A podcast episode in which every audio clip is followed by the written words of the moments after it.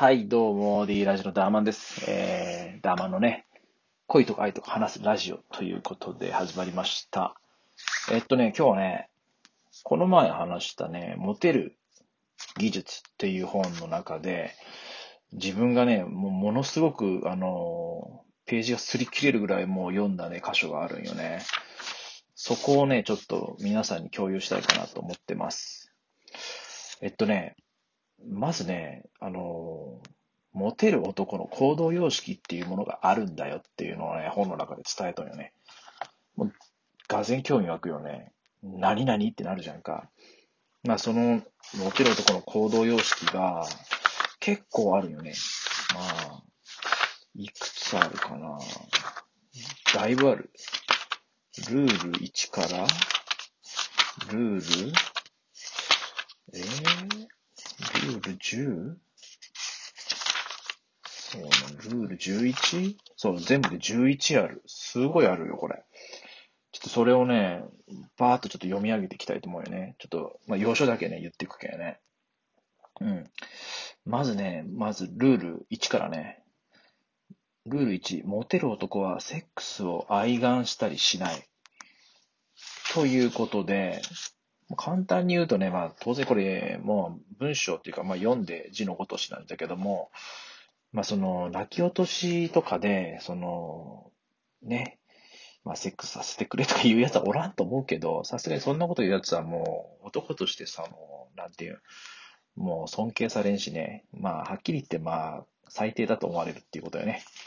うん、そんなやつは最低です。はい。ということで、まあ絶対こんなことはしちゃいけないよっていうことですね。うん。そのね、セックスを求める態度っていうものが大事なんだよっていう、この、これ本の中で読むよね。その、セックスを求める態度があなたが人生の目的を追い求める態度そのままを反映するんだぞと。すげえこと書いてるなと。その、もう人生の目的を追い求める様イコールセックスを求める態度なんよね。マジかと思ってからね。こりゃマジかよと思って、だけ、その、なんていうの？卑屈な態度でその女性に泣き落とすばっかしよったら、全然その、尊敬されんわけよ。もう人生における最もね、大切な場面でも、結局は卑屈になってね、泣き言を言ってるはずだっていうね、もう本は、この本は断定しとるよね。うん、まあまあ、ちょっとこれはね、衝撃だった。もう、これだってこの箇所をね、俺はね、赤字で、赤ペンで引いとるけね。うん、それぐらいちょっとね、衝撃的な一文でしたね。はい。ということでね、ルール2。えっとね、モテる男は女性に誘いをかけるのは男の仕事であり、最終決定権は女性にあることを知ってるっていうね。これどういうことかって言ったら、まあ結局そのデートの誘いとかは、まあ、とにかくもう、有無を言わさず男のお前が誘えよっていうふうなことを言っとるんよ。だけど、その、女性がね、あの、イエスかノーかっていうところをね、決める際にも、その女女性の意見は絶対だから、そこはお前従えよっていうふうなね、ことを書いたんよね。でまあ、結構その、中にはこういうこと言う人おると思うよね。なんで男ばっか誘うにはいけんわけみたいな。女からも誘ってこいよ、みたいな。うん、わかるよ。すごいわかるんだけど、でもこれは、あの、もうそういうルールだと思って、もう、納得してください。あの、う野球で言えばですね、もうピッチャーが、あの、ボールを投げるっていうような感じで、もうそういうもんなんだと思って受け入れてください。はい。ということで、それがルール2。でね、次がルール3。えっと、モテる男は女性の脳に動じないって。これもね、びっくりしたね。だってね、ノーって言われたらね、みんな動じてしまうよ。あの、そりゃ、あなたとそのね、デートできないわ、なんて言われた日にはね、心はめっちゃざわつくよね。もう開示張りにざわつくじゃんか。そんなん言われたらどうしようみたいな。そんな風に言われたらさ、ちょっとやっぱり寝込んでしまうじゃんかね。うん。でもその女性にその拒絶されても平気でいられるっていうところが、その平気でいられる態度っていうのを女性に見せることが大事なんよね。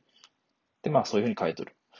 あの、その態度でその女性がまたね、あの、あら、この人、私に拒絶されても平気そうじゃないの？みたいな感じで、ちょっとまた見直すというか、そこを、あの、女性は見とるんよね。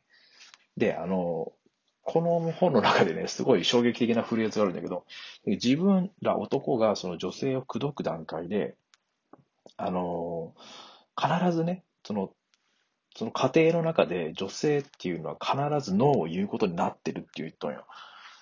はぁどういうこと？みたいな。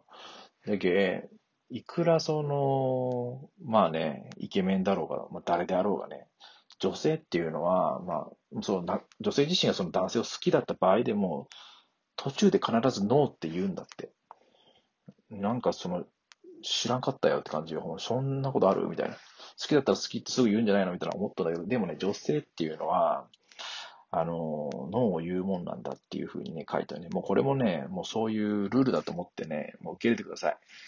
もう僕もね、ここはね、難しいことわかんないんですけども、とにかくね、あの、ノーって言われたら、まあ、あ、そうなんだ、ちょっと一つそういうふうな手順を踏んだなっていうふうな感じで受け入れてください。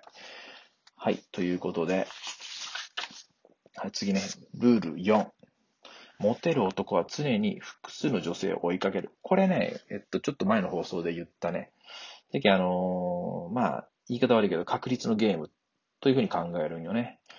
で、その女性を口説く行為っていうのは商品を売る行為だと俺は思ってるんよね。これ、売る行為に、と、まあ似ているってこと。うん。だけどそのね、自分の商品と置き換えて、まあどういうふうに売り込んでいくかっていうことよね。だその上でまあ、一件一件ね、あの、売り込んでいきおったら、まあちょっとあの、時間がかかりすぎるということ。まあ、一件その売り込んで、その一件目がね、ずっとね、売れるかどうかをずっと待っちゃったら、もうその時間ばっかかかるけどね。それはもう同時並行でまあいろんなところ回ろうよ、みたいな話なんよね。じゃけまあ、その方がいいんじゃないかってこの本も言っとるね。だけ自分はその考えはまあ割と共感しとるけどね。うん。ということで、次がね、ルール5じゃね。ルール5は、モテる男はいつも自分から行動を起こす。これはね、大事な考え方よね。これはもう別に恋愛じゃなくても、あの、仕事においてもね、す、べ、ての物事において大事なことだと思うね。で常にその、行動、自分から行動を起こすってことは、言い換えると常にね、すべてをリードしとるっていうことだよね。それがもう、言い換えると、その男の義務であると。まあ、その女性こと、恋愛においてはね、うん、そのリードすることが男の義務になるんじゃないかなと思うよね。うん。で、モテる男ってのは決してこれをね、忘れんらしいよね。うん。そうね。で、魅力的な女性っていうのは、あの、絶対にね、あの、男の人を誘わんと思うよね。もう自分がやっぱり魅力的だって気づいてる女性の場合よ。その誘ってこんと思うよ。やっぱ女性っていうのは、その、どの、まあ、文化というか、まあ日本でもね、まあどの外国の方でもね、まあそういう女性っていうのはつつましくね、やっぱり男性に誘われるのを待つっていう考えというか、そういう文化はどこにもあると思うよね。だけど男性がリードして女性が待つという文化よね。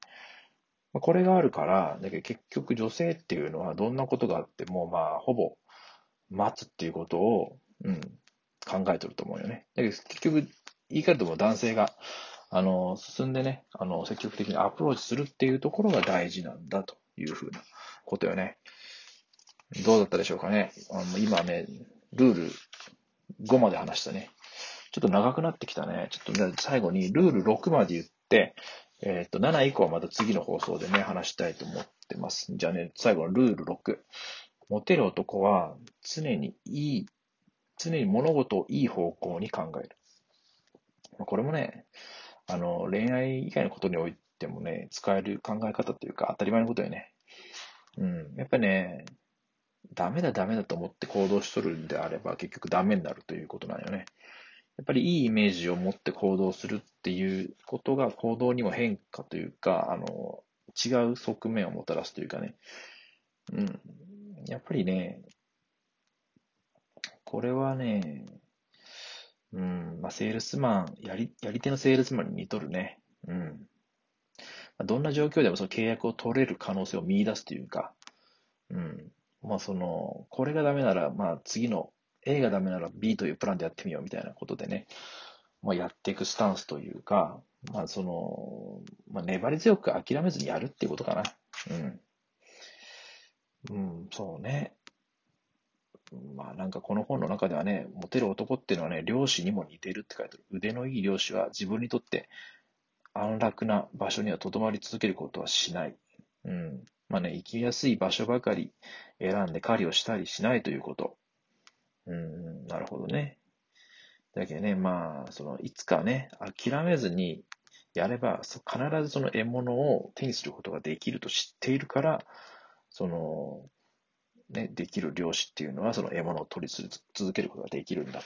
まあ、そんな話を、これ書いてるんだけどね。なるほどと。うん。まあ、ということでね、自分がこの本で、まあ、こういう、ここの、モテる男のね、11のね、まあ、ルール。うん、ここはね、結構読み込んだ箇所なんよね。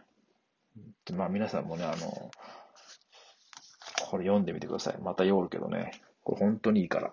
ちょモテたい人読んで、本当に。ということでね、今回のラジオは、ちょっと、長々とそのモテる男の行動様式を語りました。またね、次回のラジオで、えー、後編をお伝えしたいと思います。というわけで今回のラジオは以上です。じゃあのー。